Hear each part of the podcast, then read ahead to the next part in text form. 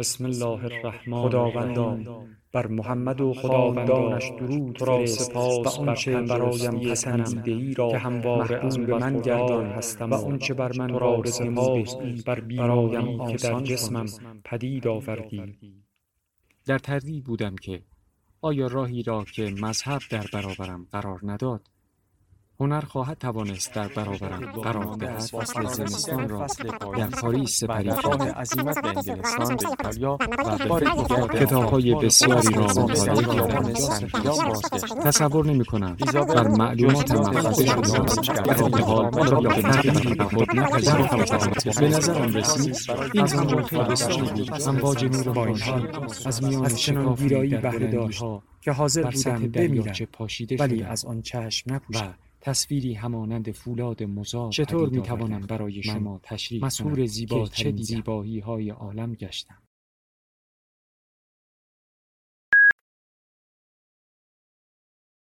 کتابشنو، رسانه‌ای برای شنیدن کتاب.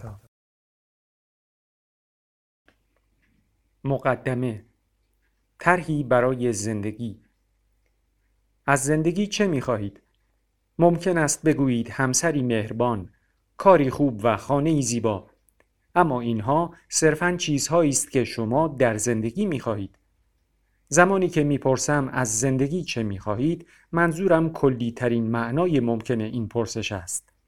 سوالم مربوط به هدفهایی نیست که هر روز در آغاز فعالیت‌های روزانه در سر دارید. پرسشم مربوط به هدف اصلی شما در زندگی است. به عبارت دیگر سوالم این است: در میان چیزهایی که در جستجویشان هستید کدام یک برای شما از همه ارزشمندتر است؟ خیلی ها حتی نمیدانند هدف اصلی زندگیشان چیست. اینجور آدم ها شاید بدانند در هر دقیقه از زندگی یا هر دهه از عمرشان چه میخواهند، اما هرگز درنگی نکردند تا به هدف اصلی زندگیشان بیاندیشند. البته می توان فهمید چرا به این مسئله نمی اندیشند. فرهنگ ما افراد را به فکر کردن در مورد این چیزها ترغیب نمی کند. در واقع فرهنگ ما هزار جور سرگرمی برای افراد فراهم می آورد و در نتیجه افراد هیچگاه مجبور نمی شوند که به آن هدف اصلی بیاندیشند. اما داشتن هدف اصلی در زندگی نخستین جزء یک فلسفه زندگی است. به عبارتی اگر یک هدف اصلی در زندگی نداشته باشید، فلسفه یک دست و منسجم هم برای زندگیتان نخواهید داشت.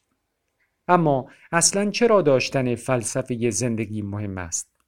چون بدون چنین فلسفه‌ای ممکن است بد زندگی کنید. یعنی علی رغم همه تلاش‌هایی که می‌کنید و با وجود تمام سرگرمی‌های لذت بخشی که در زندگیتان دارید، ممکن است در آخر کار زندگی را با تلخکامی به پایان برید. به عبارتی دیگر این خطر هست که وقتی در بستر مرگ افتادید به پس پشت خود نگاه کنید و ببینید تنها فرصتتان برای زندگی را از دست داده اید. به جای آن که زندگیتان را صرف جستجوی چیزی واقعا ارزشمند کرده باشید، خودتان را سرگرم چیزهای بی ارزشی کرده اید که زندگی پیش پایتان قرار داده و بدین ترتیب آن را به هدر داده اید. وانگهی بیایید فرض کنید توانسته اید هدف اصلی زندگی خود را مشخص کنید و در ضمن توانسته اید دلیل این را هم بفهمید که چرا رسیدن به این هدف ارزشمند است. اما حتی باز در این صورت این خطر هست که زندگی و عمرتان را هدر دهید. به خصوص اگر راهکار عملی مناسبی برای دستیابی به این هدف نداشته باشید، بعید است بتوانید به آن دست یابید. بنابراین دومین جزء فلسفه زندگی داشتن راهکاری برای رسیدن به هدف اصلی زندگی است. این استراتژی مشخص می کند که هر روز از همان آغاز روز چه کارهایی باید انجام دهید تا احتمال رسیدنتان به این مطلوب نهایی و واقعاً ارزشمند بیشتر شود. اگر بخواهیم برای جلوگیری از هدر رفتن ثروتمان کاری کنیم، به راحتی متخصصانی را پیدا خواهیم کرد که در این راه کمکمان کنند. اگر به دفترچه راهنمای تلفن نگاه کنیم، هر تعداد برنامه‌ریز اقتصادی کارکشته که بخواهیم پیدا می‌کنیم.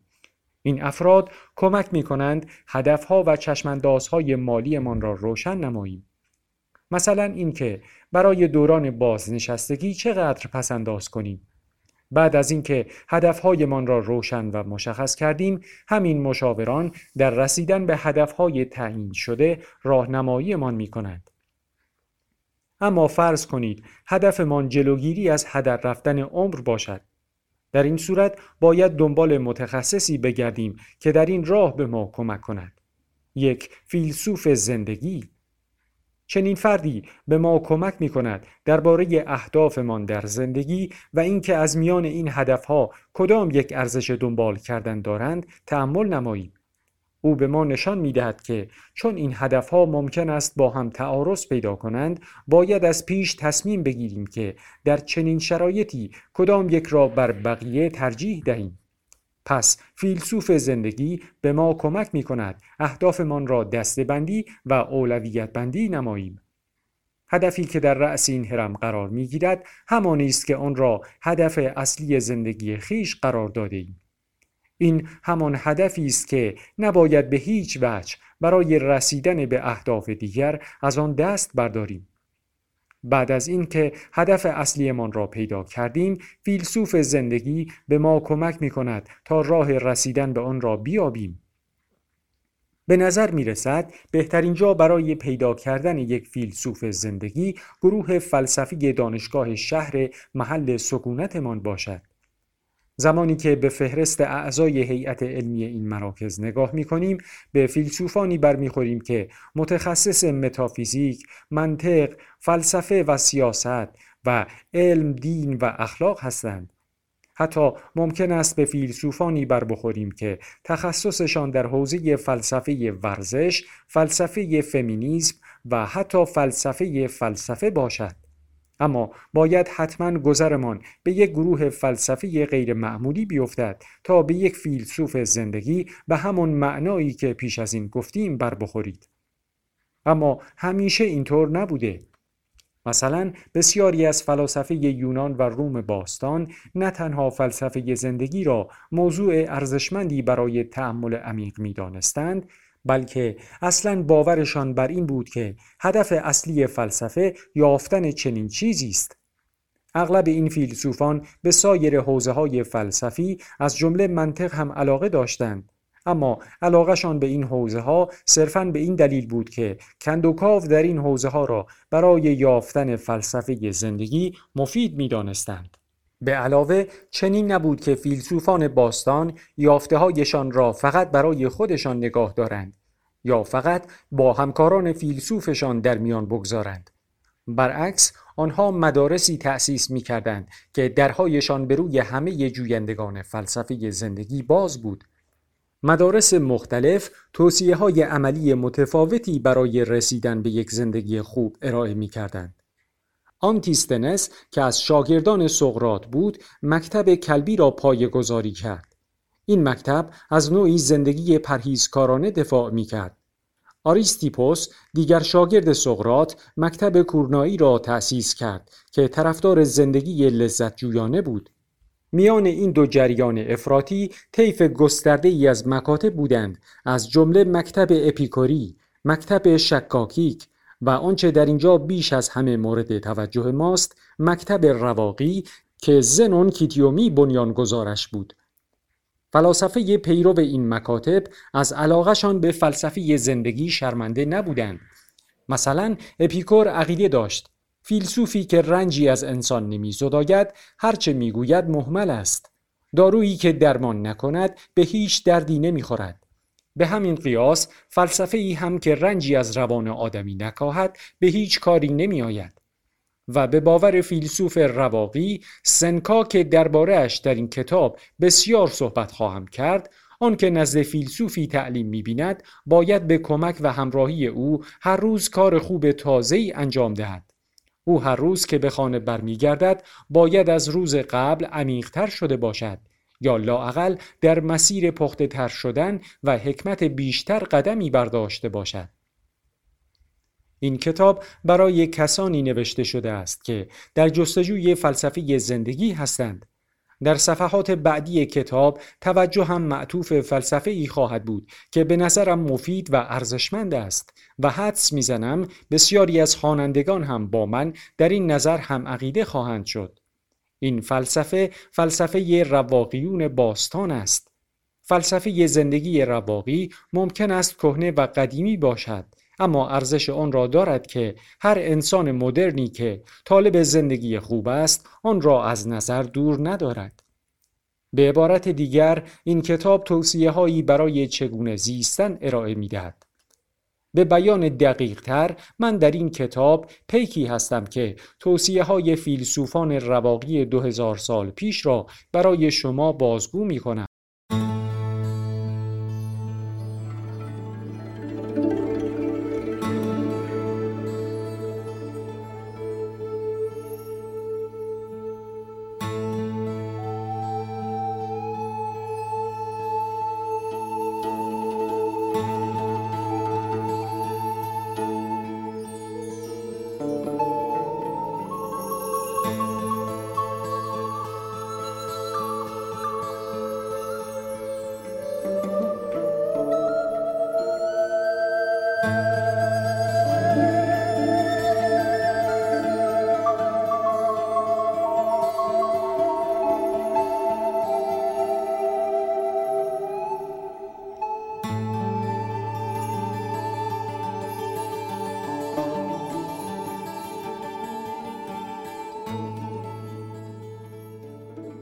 همکاران فیلسوف من معمولاً تمایلی به این کار ندارند و علایق فلسفیشان عمدتاً آکادمیک است، یعنی پژوهش‌هایشان عموماً نظری یا تاریخی است.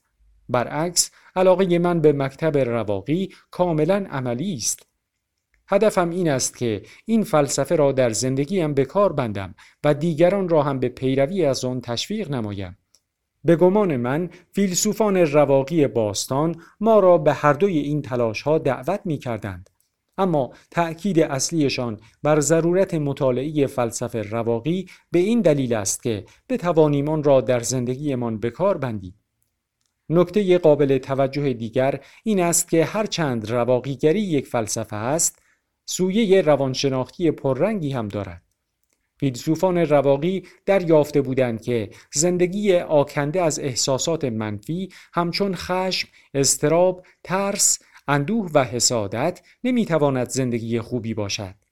به همین دلیل روان آدمی و عملکرد آن را به دقت مورد توجه و بررسی قرار میدادند و همین معشی و منش آنها را در زمره بصیرت بخشترین روانشناسان جهان باستان قرار داده بود.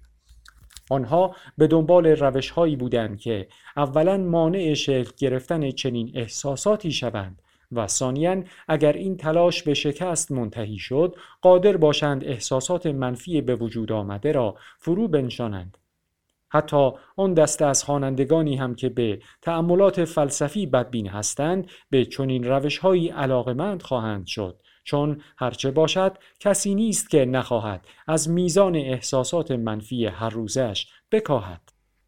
من هرچند همه دوران بزرگسالیم را به تحصیل فلسفه گذراندم، اما متاسفانه تا همین اواخر بالکل از فلسفه رواقی غافل بودم. اساتیدم در دانشگاه در هیچ مقطعی از من نخواسته بودند سری به فلسفه رواقی بزنم و با اینکه خودم هم پرخوان و اهل مطالعه بودم هیچ ضرورتی برای مطالعه شخصی آثار رواقیون حس نمی کردم. به طور کلی اصلاً ضرورتی برای یافتن فلسفه ای برای زندگی نمی دیدم. من هم همان فلسفه ای را که اغلب مردم پیشاپیش مفروض می گیرند و می پذیرند در پیش گرفته بودم و به همان هم راضی بودم و اکتفا می کردم. گذراندن روزها در جستجوی آمیزه ای از ثروت، موقعیت اجتماعی و لذت. با مسامحه می توان گفت فلسفه زندگیم نوعی لذت طلبی آگاهانه بود. در دهه پنجم زندگیم اتفاقات مختلفی دست به دست هم دادند تا مرا به سمت فلسفه رواقی بکشانند. نخستین حلقه این زنجیره از اتفاقات انتشار اثری به نام انسانی به تمام نوشته تام ولف در 1998 بود. یکی از شخصیت‌های این رمان تصادفاً با اندیشه‌های اپیکتتوس رواقی آشنا می‌شود و از آن پس در طول رمان به تفصیل درباره فلسفه او سخن می‌گوید. این اتفاق هم کنجکاویم را برانگیخت و هم برایم حیرت انگیز بود. 2 سال بعد مشغول تحقیق درباره میل و تمنا شدم تا کتابی در این باره بنویسم. در بخشی از این تحقیق به بررسی توصیه‌های حکمای هزاره‌های پیشین درباره کنترل محال امیال پرداختم. کارم را با مطالعه ادیانی از قبیل مسیحیت، هندوئیسم، تائوئیسم، صوفیسم و بودیسم و به طور خاص زن بودیسم آغاز کردم تا ببینم نظر این ادیان درباره امیال چیست. وقتی به سراغ توصیه‌های فیلسوفان برای کنترل امیال رفتم، فقط تعداد نسبتاً کمی از آنان حرفی برای گفتن داشتند و در این میان فیلسوفانی از یونان باستان، یعنی اپیکوری‌ها، شکاکان و رواقیون بیش از همه جلب توجه می‌کردند. برای تحقیق درباره امیال انگیزه‌ای شخصی هم داشتم. مدتی زیاد بود که مجذوب زن بودیسم شده بودم و حس می کردم اگر در حین پژوهشم درباره امیال نگاه دقیق تری به زن بودیسم داشته باشم، حتما آماده گرویدن به آن خواهم شد. اما آنچه فهمیدم و عمیقاً باعث تعجبم شد این بود که مکتب رواقی و آیین زن مشترکات زیادی دارند. مثلا هر دوی آنها بر اهمیت تأمل درباره سرشت ناپایدار جهان پیرامون و محال کردن امیال تا سرحد امکان تأکید دارند. هر دوی آنها انسان را به جستجوی آرامش دعوت می کنند و توصیه هایی هم درباره چگونگی دستیابی به آرامش و حفظ آن ارائه می دهند. در نهایت به این نتیجه رسیدم که فلسفه رواقی بیش از بودیسم با طبع تحلیلی من سازگار است. در نتیجه همین تصور بود که کم کم احساس کردم کشش بیشتری در دلم به رواقی وارزیستن وجود دارد تا گرویدن به زن بودیسم. پیش از شروع پژوهشم درباره امیال اصلاً گمان نمی کردم مکتب رواقی گزینه مناسبی برای فلسفه زندگی باشد. اما زمانی که مطالعه آثار رواقیون را شروع کردم، دیدم همه آنچه خیال می کردم از رواقیون می دانم اشتباه بوده است. مثلا می دانستم تعریف لغتنامه‌ای فرد رواقی چنین چیزی است: فردی که ظاهراً نسبت به لذت، غم، شادی و الم بی تفاوت است و این چیزها تأثیری بر او نمی گذارند. به همین دلیل انتظار داشتم رواقیون افرادی ملول و سرخورده باشند. اما بعدها متوجه شدم که هدف رواقیون نه حذف عواطف از زندگی، بلکه غلبه بر احساسات منفی است. زمانی که آثار رواقیون را می‌خواندم، با انسان‌هایی مواجه شدم که هرچند بخشی از وقتشان را صرف فکر کردن به اتفاقات ناگواری می‌کردند که می‌توانست برایشان پیش بیاید، اما نگاه شاد و خوشبینانه‌ای به زندگی داشتند و در عین اینکه می‌دانستند نباید بنده خوشی‌های زندگی شد، به خوبی می‌توانستند از این خوشی‌ها بهره برند. همچنین با کمال تعجب با افرادی مواجه شدم که به لذت اهمیت می‌دادند. در واقع به عقیده سنکا، رواقیون به دنبال پی بردن به این نکته هستند که نفس چگونه می‌تواند همواره حال پایدار و خوشی داشته باشد، با خویشتن خویش در آشتی باشد و خودش را همواره در حال خوشی و لذت بیابد. علاوه بر این او میگوید کسی که بر اساس اصول رواقی زندگی میکند ضرورتاً چه بخواهد چه نخواهد از لذت و شادی مدام و عمیق درونی بهره مند خواهد بود، چرا که شادمانی را در درون خودش مییابد و جستجوی هیچ لذتی بالاتر از لذت‌های درونیش نیست. فیلسوف رواقی دیگری به نام موسونیوس روفوس هم میگوید اگر بر طبق اصول رواقی زندگی کنیم خود به خود از روحیه‌ای شاد و لذتی مداوم برخوردار خواهیم شد.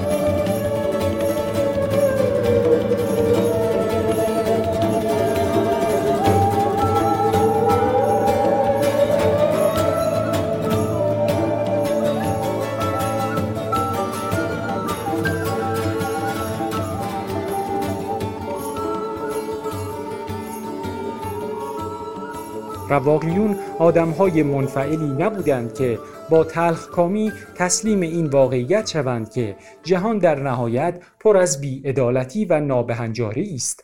برعکس آنها کاملا درگیر زندگی می شدند و سخت تلاش می کردند تا جهان را به جایی بهتر از آنچه هست بدل نمایند. مثلا کاتوی کهین را در نظر بگیرید. هرچند او مکتوبی در فلسفه رواقی نداشت، با این حال رواقی جدی و پرشور بود و سنکا از او به عنوان یک رواقی تمام عیار نام می برد.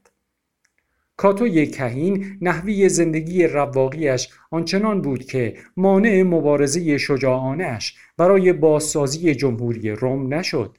چنان که از شواهد پیداست، سنکا هم فرد پرتلاش و توانمندی بوده است.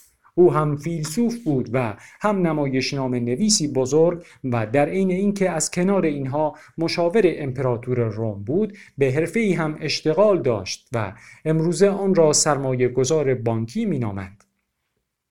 مارکوس آورلیوس هم سوای این که فیلسوف بود، امپراتور روم هم بود و به تعبیری یکی از قوی‌ترین امپراتوران روم هم به شمار می آمد. زمانی که درباره رواقیون مطالعه می کردم، حس کردم عمیقاً آنها را تحسین می کنم. آنها انسان‌های شجاع، میانه‌رو، خردمند و خویشتن‌دار بودند. اینها همان ویژگی‌هایی هستند که من هم دوست دارم داشته باشم. رواقیون تأکید می‌کردند که باید وظایفمان را به انجام برسانیم و به یاری دیگر انسان‌ها بشتابیم، ارزش‌هایی که من هم به آنها باور دارم. زمانی که درباره امیال تحقیق می‌کردم، به این باور تقریباً همگانی و مشترک میان اندیشمندان جهان رسیدم که اگر نتوانیم بر سیری ناپذیری غلبه کنیم، بعید است زندگی خوب و معناداری داشته باشیم. باور دیگری که همه بر سر آن متفق القول بودند این بود که یکی از بهترین راه‌ها برای مهار بیش‌خواهی مدام ترغیب خودمان به خواستن و بها دادن به چیزهایی است که همکنون داریم. هرچند این نکته بصیرت مهمی است، اما هنوز این پرسش باقی می‌ماند که چگونه می‌توانیم از عهده چنین کاری برآییم. من در نهایت خوشحالی دریافتم که رواقیون پاسخی برای این پرسش دارند.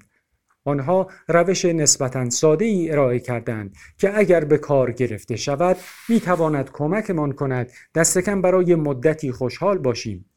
همانی باشیم که هستیم و همان زندگی را به سر ببریم که داریم. آن هم تقریباً فارغ از این که آن زندگی چیست و چگونه است. هرچه بیشتر آثار رواقیون را مطالعه می کردم، بیشتر مجذوب فلسفه آنها می شدم. اما وقتی تلاش کردم شور و شوق تازه یافتم، یعنی فلسفه رواقی را با دیگران در میان بگذارم، خیلی زود متوجه شدم این فقط من نبودم که در مورد این فلسفه گرفتار بدفهمی بودم. متوجه شدم دوستان، خویشان و حتی همکارانم هم رواقیون را افرادی می‌دانند که هدفشان سرکوب کردن همه عواطفشان بوده و به همین دلیل هم زندگی ناخوشایند و منفعلانه‌ای داشتند. در این برخوردها کاملا برایم روشن شد که رواقیون قربانی اتهام دروغینی شدند که خود من هم تا همین اواخر به آن دامن می‌زدم.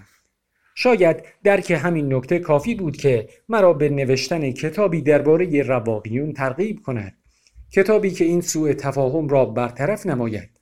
اما در جریان این کار فهمیدم که انگیزه قوی‌تری هم برای نوشتن این کتاب پیدا کردم. پس از اینکه کمی بیشتر در مورد مکتب رواقی آموختم، خیلی آرام و بی سر و صدا و به صورت تجربی سعی کردم آن را به عنوان فلسفه زندگیم بیازمایم. این تجربه تا اینجای کار آنقدر موفق بوده که ترغیبم کند یافته‌هایم را در سطح وسیع‌تری منتشر نمایم، زیرا باور دارم که دیگران هم می‌توانند با مطالعه آثار رواقیون و پی گرفتن آن به عنوان فلسفه زندگیشان از آن بهره‌مند شوند. طبیعتاً تا حالا دیگر کنجکاو شده اید که بدانید رواقی زیستن به چه معناست. اگر در یونان و روم باستان کسی به فلسفه رواقی علاقه‌مند میشد، میتوانست با حضور در یکی از مدارس رواقی نحوه زندگی بر طبق این آموزه ها را فرا گیرد. اما این کار در زمانه ما ممکن نیست. طالب امروزی آموزه‌های رواقی می‌تواند به جای این کار به سراغ آثار بجامانده از رواقیون باستان برود، اما به زودی در می‌یابد که بسیاری از این آثار، خصوصاً آثار رواقیون یونانی، از بین رفته‌اند. گذشته از این اگر به مطالعه آثار بجامانده هم بپردازد، به این نکته پی خواهد برد که هرچند آنان به تفصیل از فلسفه رواقی سخن گفتند، اما طرحی درسی که به درد رواقیون تازه کار بخورد ارائه نمی‌دهند. چالش پیش روی من در نوشتن این کتاب همین بوده است که بر اساس نشانه‌های پراکنده در سراسر نوشته‌های رواقی دست به تدوین چنین طرحی بزنم. هرچند در بخش‌های بعدی این کتاب به ارائه راهکاری تفصیلی و دقیق برای علاقه‌مندان به فلسفه رواقی می‌پردازم، اما بگذارید در اینجا و مقدمتاً به مطالبی اشاره کنم که در صورت پذیرش مکتب رواقی به عنوان فلسفه زندگیمان باید نخست انجامشان دهیم.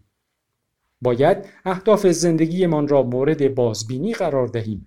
علالخصوص این مدعای رواقی را باید از دل و جان درک کنیم که بسیاری از چیزهایی که در طلبشان هستیم، به ویژه شهرت و ثروت، ارزش دنبال کردن را ندارند. در عوض توجهمان را معطوف رسیدن به آرامش و آنچه رواقیون فضیلت مینامند کنیم. باید بفهمیم که منظور رواقیون از فضیلت تقریباً هیچ وجه مشترکی با آن که امروزه از این کلمه مراد می شود ندارد. همینطور باید درک کنیم که آرامش مد نظر رواقیون از جنس آن آرامشی نیست که با خوردن قرص‌های آرام بخش به دست می آید. به عبارت دیگر، آرامشی که رواقیون در طلبش بودند نشئگی و گیجی نیست. آنها به دنبال حالتی بودند که مشخصه‌اش فقدان احساسات منفی از قبیل خشم، اندوه، اضطراب و ترس و وجود احساسات مثبت و مشخصاً احساس لذت است. علاوه بر این، به بررسی تکنیک‌های روانشناختی مختلفی که رواقیون برای دستیابی به آرامش و حفظ آن یافته بودند خواهیم پرداخت تا بتوانیم آنها را در زندگی هر روزه ایمان به کار بندیم. مثلا باید حواسمان باشد که بین چیزهای قابل کنترل و چیزهایی که از دایره کنترل ما خارج هستند تمایز قائل شویم تا از این پس نگران چیزهایی که از این دایره خارجند نباشیم و توجهمان را معطوف چیزهایی کنیم که در ید قدرت ما هستند. همچنین باید دریابیم که دیگران به چه راحتی میتوانند آرامش ما را برهم بزنند و در نتیجه سعی کنیم با بکار گرفتن استراتژی‌های رواقی نگذاریم دیگران ناراحتمان کنند. نهایتاً این که با دقت بیشتری به زندگی خود نظر افکنیم و خودمان را در دل فعالیت‌های روزمره‌مان به دقت مورد مشاهده قرار داده، بعد در مورد حاصل این مشاهدات تأمل کنیم تا از این طریق سرچشمه‌های رنج و اندوه را در زندگیمان پیدا کنیم و تلاش نماییم راه پرهیز از این رنج را بیابیم. زیستن مطابق آموزه‌های رواقی قطعاً زحمت دارد، اما این مسئله در مورد هر فلسفه زندگی اصیل دیگری هم صادق است. در واقع حتی لذت طلبی آگاهانه هم زحمت دارد. هدف اصلی کسی که پیرو لذت طلبی آگاهانه است، این است که میزان لذت زندگیش را بیشتر کند. او برای زیستن مطابق چنین فلسفه‌ای زمانی را به جستجو، ارزیابی و ردبندی منابع لذت و شادی می‌گذراند و زمانی هم برای بررسی تأثیرات جانبی نامناسبی که ممکن است داشته باشند صرف می‌کند. در نتیجه چنین فرد لذت طلبی برای بیشینه کردن میزان لذت زندگیش راهکارهایی پیدا می‌کند. به نظر من لذت طلبی غیر آگاهانه که در آن فرد بی تأمل در جستجوی رضایت خاطر آنی است، فلسفی منسجم و بی تناقضی برای زندگی نیست. شاید زحمت زندگی بر اساس آموزه‌های رواقی از زحمت زندگی مبتنی بر لذت طلبی آگاهانه بیشتر باشد، اما مثلا از زحمت زندگی بر اساس آیین زن بودیسم کمتر است. یک زن بودیست باید مراقبه کند و مراقبه هم زمانبر است و هم در برخی از صورتهایش از نظر جسمی و روحی طاقت فرساست. برعکس رواقی زیستن نیاز به اختصاص زمان ویژه‌ای برای رواقیگری ندارد. لازمه رواقی زیستن این است که گهگاه در مورد زندگیمان تأمل نماییم. معمولاً میتوان زمانهای مرده روز را به این کار اختصاص داد. مثلا هنگامی که در ترافیک گیر کرده ایم یا به پیشنهاد سنکا وقتی که در رخت خوابیم و منتظریم که خوابمان ببرد. وقتی هزینه‌های زندگی رواقی یا هر فلسفه زندگی دیگری را ارزیابی می‌کنیم، باید به خاطر داشته باشیم که نداشتن فلسفه‌ای برای زندگی هم هزینه‌هایی دارد. پیشتر به این هزینه اشاره کردم. خطر این که روزها را در جستجوی چیزهایی بی‌ارزش سپری کنیم و عمرمان را برباد دهیم. ممکن است اینجا عده‌ای از شما بپرسید که آیا رواقی زیستن با باورهای دینی سازگار هست یا خیر؟ به گمان من زیستن به سبک رواقی با اغلب ادیان سازگار است. مخصوصاً مسیحیان تنین آموزه‌های رواقی را در باورهای دینیشان می‌یابند.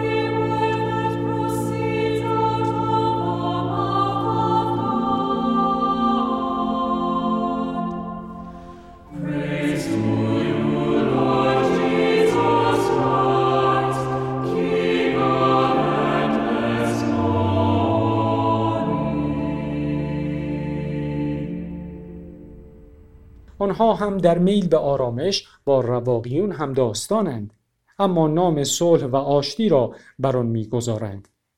مسیحیان فرمان مارکوس آورلیوس را که به انسان عشق بورز همراستا با آموزه‌های خودشان می‌بینند و این گفته اپیکتتوس که بعضی چیزها در حوزه اختیار ما هستند و برخی چیزها از این قلمرو خارجند را و اگر اندکی ذکاوت داشته باشیم انرژیمان را صرف اموری می‌کنیم که در اختیار ما هستند.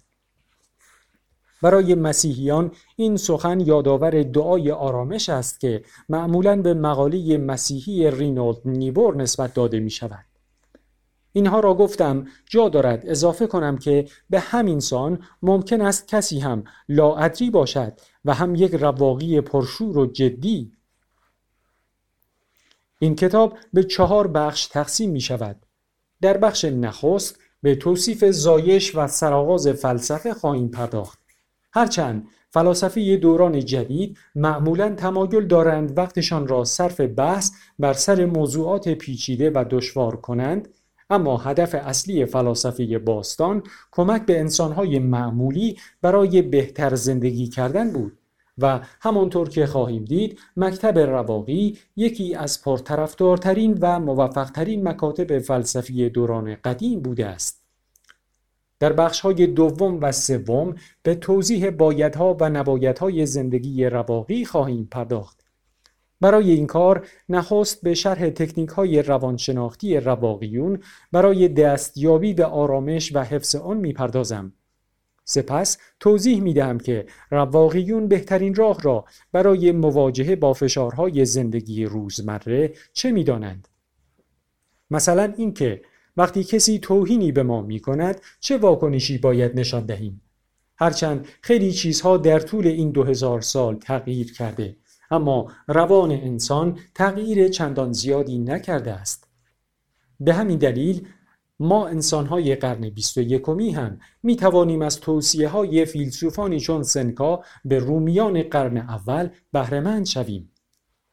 و در نهایت در فصل 4 از مکتب رواقی در برابر انتقادهای مختلف دفاع می‌کنم و روانشناسی رواقی را در پرتو یافته‌های علم جدید مورد ارزیابی مجدد قرار می‌دهم و دست آخر هم این کتاب را با اشاره به بصیرت‌هایی که خودم از زندگی بر اساس آموزه‌های رواقی به دست آورده‌ام به پایان خواهم برد. بعید نیست که همکارانم در دانشگاه به این کتاب علاقه داشته باشند. ممکن است کنجکاو باشند ببینند تفسیر من از گفته‌های مختلف رواقیون چیست. با وجود این، مخاطب اصلی من افراد عادی هستند که دلنگران هدر رفتن عمر و زندگیشان هستند. کسانی که پی بردند فلسفه منسجمی برای زندگیشان ندارند و به همین دلیل در فعالیت‌های روزانه‌شان دچار استیصال شدند. فعالیت‌های هر روزشان صرف خنثی کردن چیزهایی می‌شود که روز قبل انجام دادند. دسته دیگر از مخاطبانم کسانی هستند که فلسفه ای برای زندگیشان دارند، اما مطمئن نیستند که فلسفهشان فلسفه درستی است یا خیر. وقتی این کتاب را می نوشتم، مدام از خودم می پرسیدم اگر بنا بود خود رواقیون باستان کتاب راهنمایی برای انسانهای قرن 21 بنویسند، یعنی کتابی که به ما می گوید چگونه می توان یک زندگی خوب داشت، این کتاب چجور کتابی بود؟ آنچه در پی می آید پاسخ من است به این پرسش.